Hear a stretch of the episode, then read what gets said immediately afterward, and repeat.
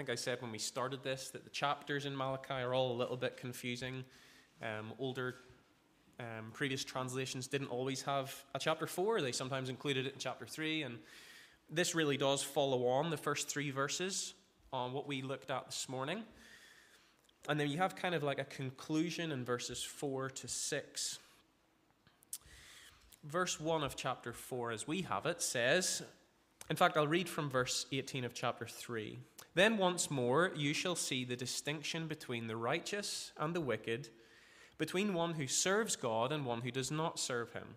For behold, the day is coming, burning like an oven, when all the arrogant and all evildoers will be stubble.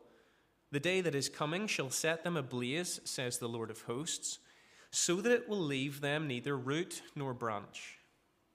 But for you who fear my name, the sun of righteousness shall rise with healing in its wings. You shall go out leaping like calves from the stall. And you shall tread down the wicked, for they will be ashes under the soles of your feet on the day when I act, says the Lord of hosts. Remember the law of my servant Moses, the statutes and rules that I commanded him at Horeb for all Israel. Behold, I will send you Elijah the prophet before the great and awesome day of the Lord comes. And he will turn the hearts of fathers to their children, and the hearts of children to their fathers, lest I come and strike the land with a decree of utter destruction. Thus reads God's word. How do historians classify the end of an era and the dawn of a new one? Sometimes it's when an empire falls and a new one rises. Or maybe there's been a big discovery in science and technology, like the Industrial Revolution. Maybe a great leader dies and is replaced with a very different style of leader, or one takes over from the one before, like Trump and his era replacing the Obama era. Or a revolution topples a social structure and ushers in a, a new one, like the fall of the Berlin Wall and that Cold War. The end of Malachi is the end of the Old Testament. The people of God had largely failed to keep his law, and it was very clear they couldn't save themselves. Something new, something different, something never seen before was going to come. But not a something a someone. But the final message of the Old Testament is just as important today as it was when it was preached by Malachi some 400 years before Christ. This last chapter of the Old Testament answers many of the questions that people still ask. Questions about God's justice. What is God like? What will happen at the end of time? How can we prepare for that day of judgment? Whenever Paul was teaching the church in Thessalonica about the future coming of Christ and the judgment he will render, Paul says, Comfort one another with these words. Comfort one another with these words. What can be comforting about contemplating Judgment Day? Well, for one, it'll comfort believers when we see God setting all things straight, when we see God's perfect standard of justice and righteousness upheld when we will know, like Abraham knew, that it is right to trust that the judge of all the earth shall do what is right, even as he watched Sodom and Gomorrah being destroyed at God's command. Those who've been fairly, unfairly treated, rather, and abused and misrepresented in this world, called mad and foolish and persecuted, they will be openly acknowledged by their Savior as his own special possession, whom he died for. Malachi may have seemed like a book that's directed at rebuking unfaithful, half hearted religious people, and that's about it. But we have seen that it's also about God's gracious, encouraging message to a faithful remnant struggling to persevere, but persevering in godliness and faithfulness despite those around them. As we saw this morning, God had not forgotten them, and He promises in this final chapter to lift their spirits, to point them away from their present struggles and towards the future restoration of all things. Things may seem out of control at times. Some people believe that God created things and then just lets them play out to see what kind of a mess we'll make. Like throwing wild animals into an overcrowded cage that's squashed just to see the inevitable carnage that ensues. Maybe sometimes we buy into this error implicitly when we question how can God allow so many evil things to continue, seemingly without restraint? But John Blanchard wrote, Things are not out of control. History is not swirling around in chaos. As surely as the world is a moral creation, it will come to a moral conclusion. God is not always a God of immediate justice, but He is a God of ultimate justice. And that's why this closing message in Malachi about the day of judgment is very much a part of the good news that we delight in as Christians, but very bad news if you reject it. And the bad news continues on from the last verse of chapter 3, verse 18. And it's about this day of distinction between the righteous and the wicked. And Scripture couldn't be clearer about this day. God is coming to judge. Verses 1 to 3, as I said, are part of the previous passage, and they close this sixth and final dispute between God and Israel. And there's three things, as you see them, to notice about this day of distinction. The first is it's fixed. Verse 1 Behold. This is God's version of sit up and listen. Behold. To emphasize the certainty of what God's promising, he repeats, The day is coming. And he says, The day that is coming. And verse 3, The day when I act. No ifs, buts, or maybe. This day is coming for sure. Is this the only place that God warned humanity of this day? Or does he talk about it somewhere else? Well, this day of the Lord is alluded to or spoken of directly, literally hundreds of times in Scripture, and not just the Old Testament. No one spoke about Judgment Day more than our Lord Jesus himself. And that makes perfect sense because he alone has the authority to judge on that day when he returns. The very first psalm says, The wicked will not stand in the judgment, nor sinners in the congregation of the righteous. For the Lord knows the way of the righteous, but the way of the wicked will perish. So it's fixed. Secondly, it's final. All the arrogant and all evildoers will be stubble. It will leave them neither root nor branch. I was reading recently of some so called progressive prosecutors in the States and they've recently declared 15 crimes that they believe should be dismissed without trial. These include drug possession with the intent to distribute, shoplifting, and malicious destruction of property. Now, this helps reduce crime numbers and prison occupation, which looks nice on official state reports. But it's a complete denial of actual justice, and it's a dereliction of a judge's duty. Many people do escape justice in this life, but no one will escape justice when God sits at his bench of justice. He will judge every sin that's not been repented of, and there will be no appeals. So it's final. And thirdly, it is fearful. This week, our own government held the first Artificial Intelligence Safety Summit. And many in the media dubbed it the Doom Summit Many accused Rishi Sunak of fear mongering and end of the world type scenario where the robots will take control from the humans that built them, and who knows what will happen. But I like the way that Elon Musk speaks in such a straightforward manner. He was asked about this, and he told ITV that a bit of fear is probably wise.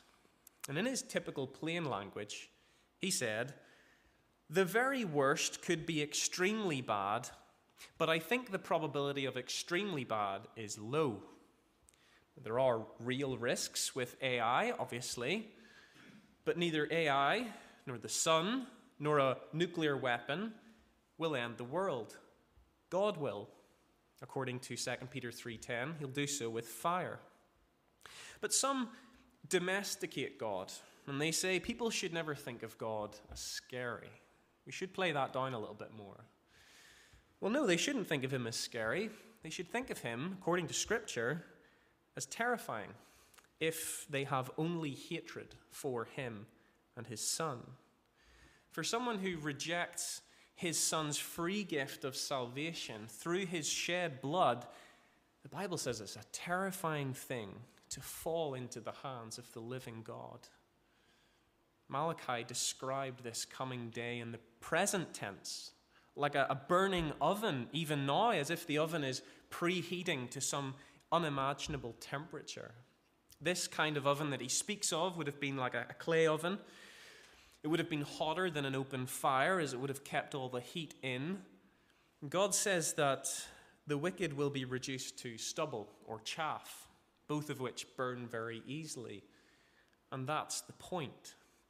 Nothing left. How could anyone preach this?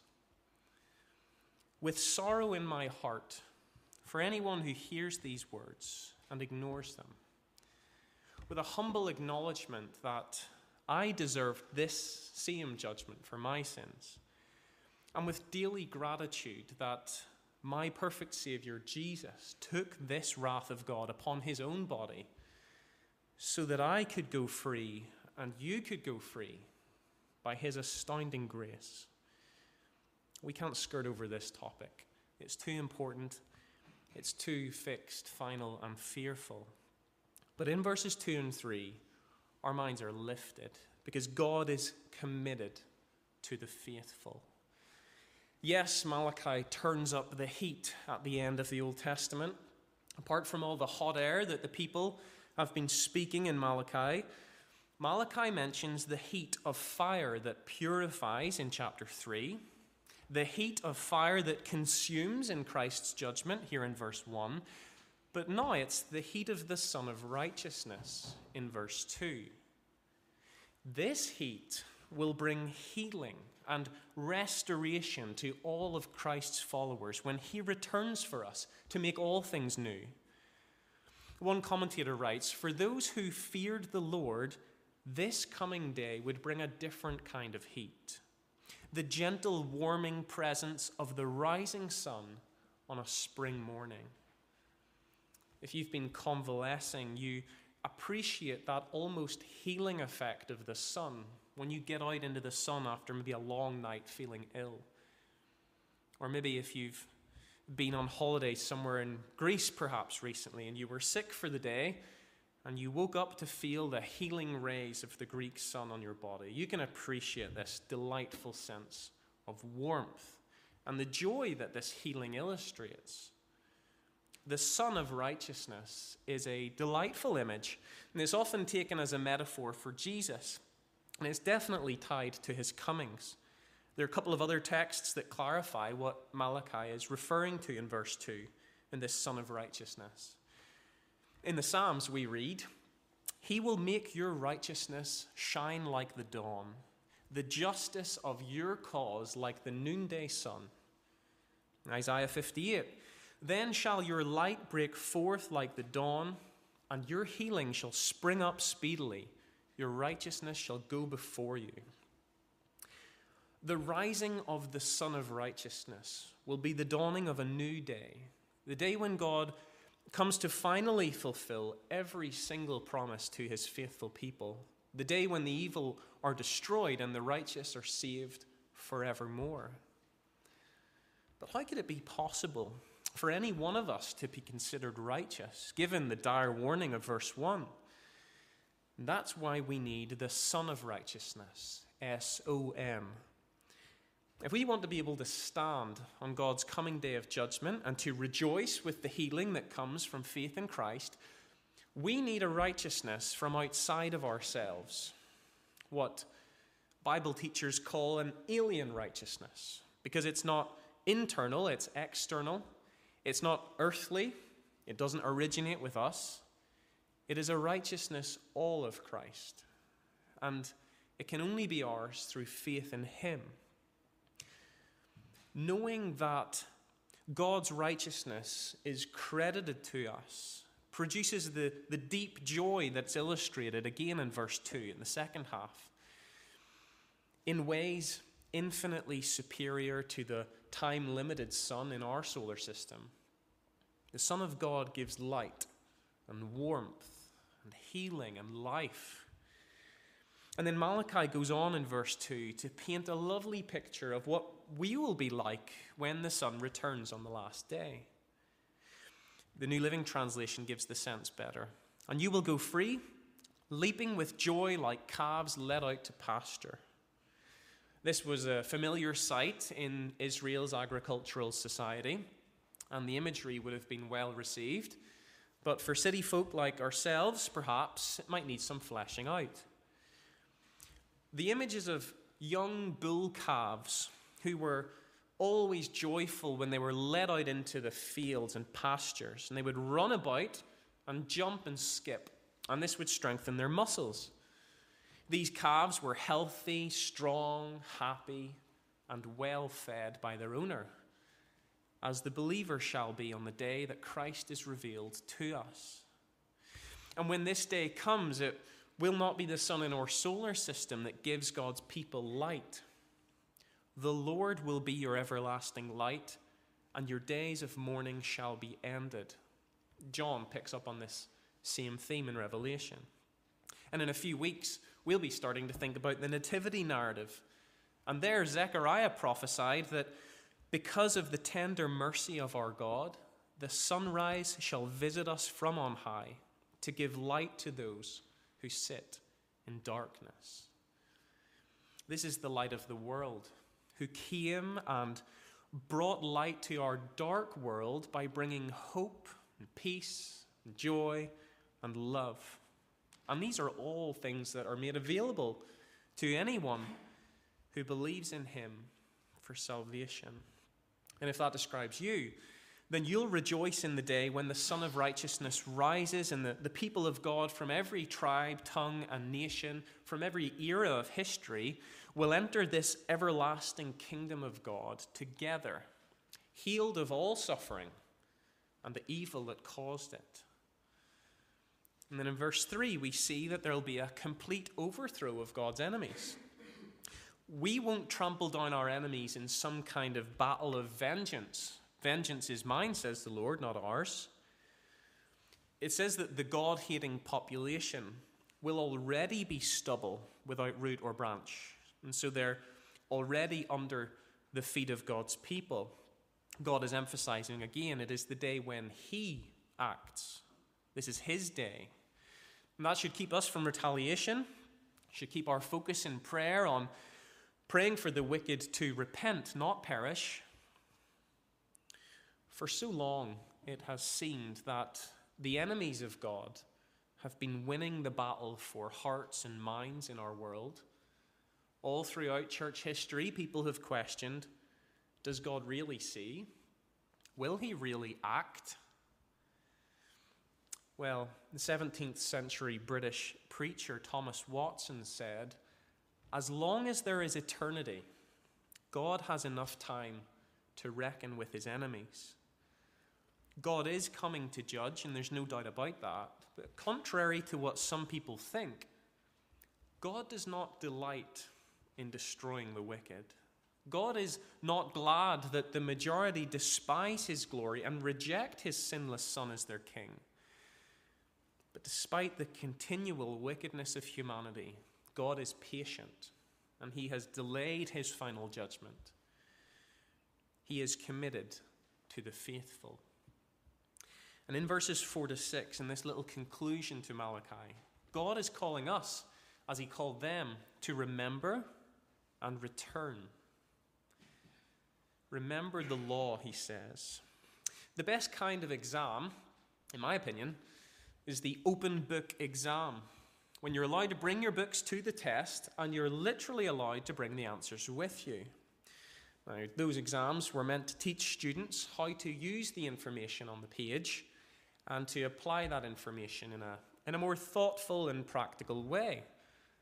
Some exams can be passed by simply memorizing the information in a textbook, but the open book exam usually wants you to interpret the text and to apply it to your specific question and context. Israel's been badly failing this open book test. God doesn't need to rewrite the textbook for them. At the end of this prophecy, he simply points them back to the book of the covenant and tells them, Remember it. But in Scripture, remembering always means more than mental recall, it means response too. One of Moses' favorite words was remember. This is used so many times in the book of Deuteronomy, which is a book written to call the people to remember and keep God's law at the dawn of a new era. The people are about to enter the promised land. And as Malachi mentions Moses here, it would also remind them that the God of Moses, the God of the Exodus deliverance, is the same God who promises to deliver them again and to bring them into a place of eternal blessing. They will tread down the wicked like their forefathers did before entering the promised land. And so, by alluding to the giving of the law at Mount Horeb, or also known as Mount Sinai, God is reminding the people of the day when He first set them apart as a special possession, a holy people to serve God and to receive blessings from His hand. And so we can think of this as the bridge back to the start of Israel's history, with Moses being mentioned.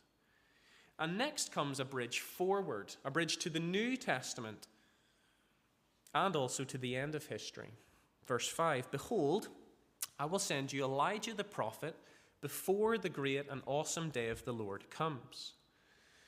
If Moses represents the law, Elijah represents the prophets, those ministers of God who called the people to live by the law and to repent when they failed to. Law and prophets is the Jewish way of summarizing all of Scripture as they had it. And back in chapter 3, verse 1, God promised to send a messenger and we know that John the Baptist was definitely the one being promised. So is he the, the fulfillment of verse 5 here as well? At least in part, yes. After seeing Jesus with Elijah and Moses on the Mount of Transfiguration, the disciples were confused. And you may remember, they asked Jesus a question because the Jewish scribes had taught Elijah must come before the Messiah. Now, they've just seen Elijah with the Messiah, but not before Jesus came. And their expected restoration of Israel's kingdom hadn't come either, and they're confused. And so Jesus answered Elijah does come, and he will restore all things. But I tell you that Elijah has already come, and they did not recognize him, but did to him whatever they pleased. Then the disciples understood that he was speaking to them of John the Baptist. Matthew 17, 10 to 13. So Elijah had come, John the Baptist, and Elijah does come, and he will restore all things. Who the last Elijah will be divides opinion. The important point for us in Malachi is John the Baptist was a type of Elijah because he too fearlessly preached repentance he warned the people of Israel of God's judgment for breaking the covenant. And like Elijah, he prayed to God to turn the people's hearts back to him in a generation where hardly any were faithful. God kept his promise. He sent another messenger to warn the people to repent and return. And God continues to send his messengers to every nation on the globe as he sends us to warn and to proclaim salvation in Jesus' name. And so every preacher is a kind of messenger of God, but so are all faithful witnessing disciples. The last verse says that he, that is, this Elijah, will turn the hearts of fathers to their children, and the hearts of children to their fathers lest I come and strike the land with a decree of utter destruction. Because the people rejected the first messenger, John the Baptist, and the Messiah that he prepared them for, the entirety of this prophecy was not fulfilled at Jesus' first coming. The hearts of fathers and their children were not fully united. Family division remained, as Jesus said it had. But one day, when all unbelievers are judged and only the family of God remains, there will be a complete unity in all of human relationships. As Christians, we already know that when God turns our hearts to Him, our relationship with Him is restored vertically, but it also impacts our horizontal human relationships. God's final warning to Israel in the Old Testament is stark.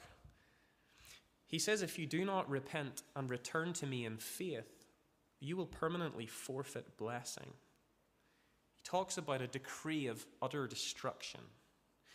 God had previously called Edom Israel's enemies, the land he devoted to destruction. But here God's promising, threatening that no matter what religious or ethnic privileges these faithless people held on to, they would join Edom's curse if they didn't return to him.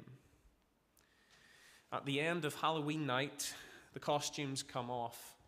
Unfortunately, the, a lot of the macabre decorations in our area are still up despite it being over, but the day of distinction will be the day when God takes people's disguises off. There will be no pretending before God on that day. Now, people may be able to fool their churches, even their leaders, but not on that day, because God says the faithful will see the distinction between the righteous and the wicked. And Jesus said on that day, Many will come to me and, and tell me how much they did for my name, and he will say, Depart from me, I never knew you. But this will be the day when God vindicates his righteousness definitely, and no more will anyone be able to accuse God of overlooking evil. So God instructs his people both to look back and to look forward. Look back to his covenant with them, remember his faithfulness to them, and repent and look forward to the future day of distinction between the righteous and the wicked. And so, as the Old Testament began with God's perfect creation in Genesis and mankind in perfect harmony with God, the Old Testament ends with a curse for those who remain in the, the same sin that their father Adam fell into. The last word of the Old Testament is a word that means curse. The last chapter of the New Testament promises no more curse for God's servant. But maybe it doesn't seem fitting. We like a happy ending, and the Old Testament ends with a word that means curse or destruction. Well, the Hebrew and Greek Bibles actually swap the last two verses because they didn't like that either, and they wanted it to end with a blessing.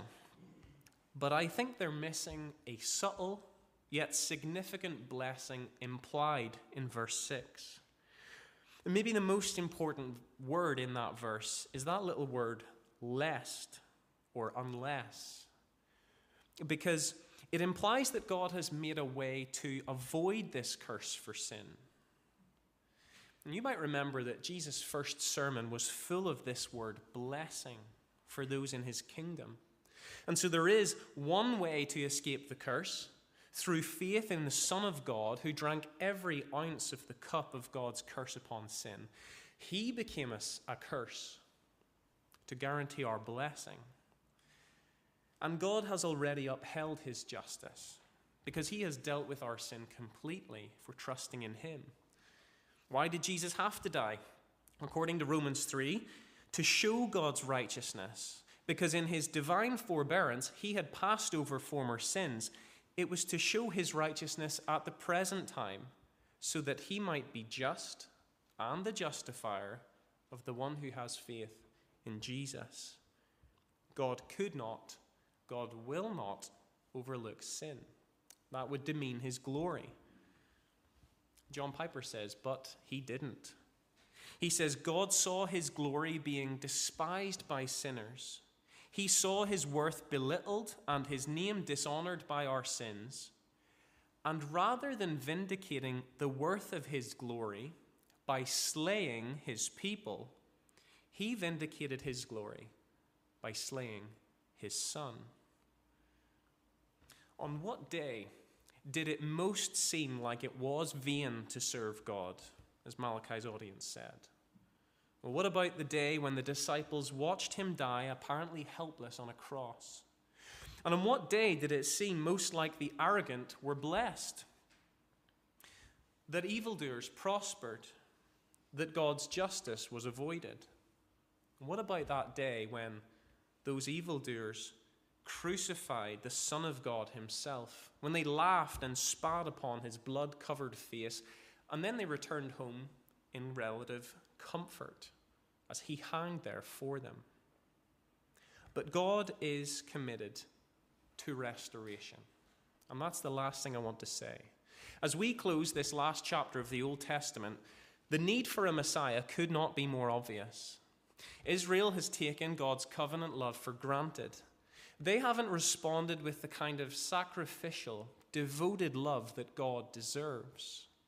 They failed to magnify God's name among the nations, which was their calling. We're told that their worship was woeful, their priests were wicked, their marriages were disloyal, their offerings were meager. They failed to uphold justice in society, and they distrusted God to be just and caring. This is a people that needs atonement for their sins. They need someone to take the wrath that they were heaping up upon himself and to bear it away forever. They needed a deliverer, they needed the Christ. Marshall Segal says, the wooden beams outside Jerusalem frame the wondrous marriage between justice and mercy. Through the cross, God is both just and justifier, both just and merciful. On that dark and bloody hill, the terrifying justice of God became a servant of mercy for all who would believe. In Christ, justice is no longer a threat, but a refuge. So, Malachi is a book about God's love for his people who don't love him properly. It's about the heart of worship which must be worship from the heart. It's about heeding God's warnings to repent and be restored. It's about an unchanging God so faithful that even when we are unfaithful in our worship, our personal relationships, our devotion, He promises to bless us when we come in humble repentance and fear. Malachi is about the God who knew none of us were capable of keeping His law and so he sent his son to do that for us. He sent his own son not just to keep the law, but to preach a message of grace and forgiveness made available through his life giving death on the cross. Malachi is about the God whose name is already great beyond the borders of Israel and will be feared among the nations. Malachi is about the God who loved you and still loves you. But I finish with a similarly sobering conclusion as this prophecy does. Because the great and awesome day of the Lord is coming. So if you're not trusting in Christ, you need to turn to God for forgiveness for your sins. Trust his Son for salvation, lest he come in wrath and you spend eternity apart from him. You don't need to do that because Christ, the Sun of righteousness, has made a way to come to him through faith. Amen. Amen. We'll close by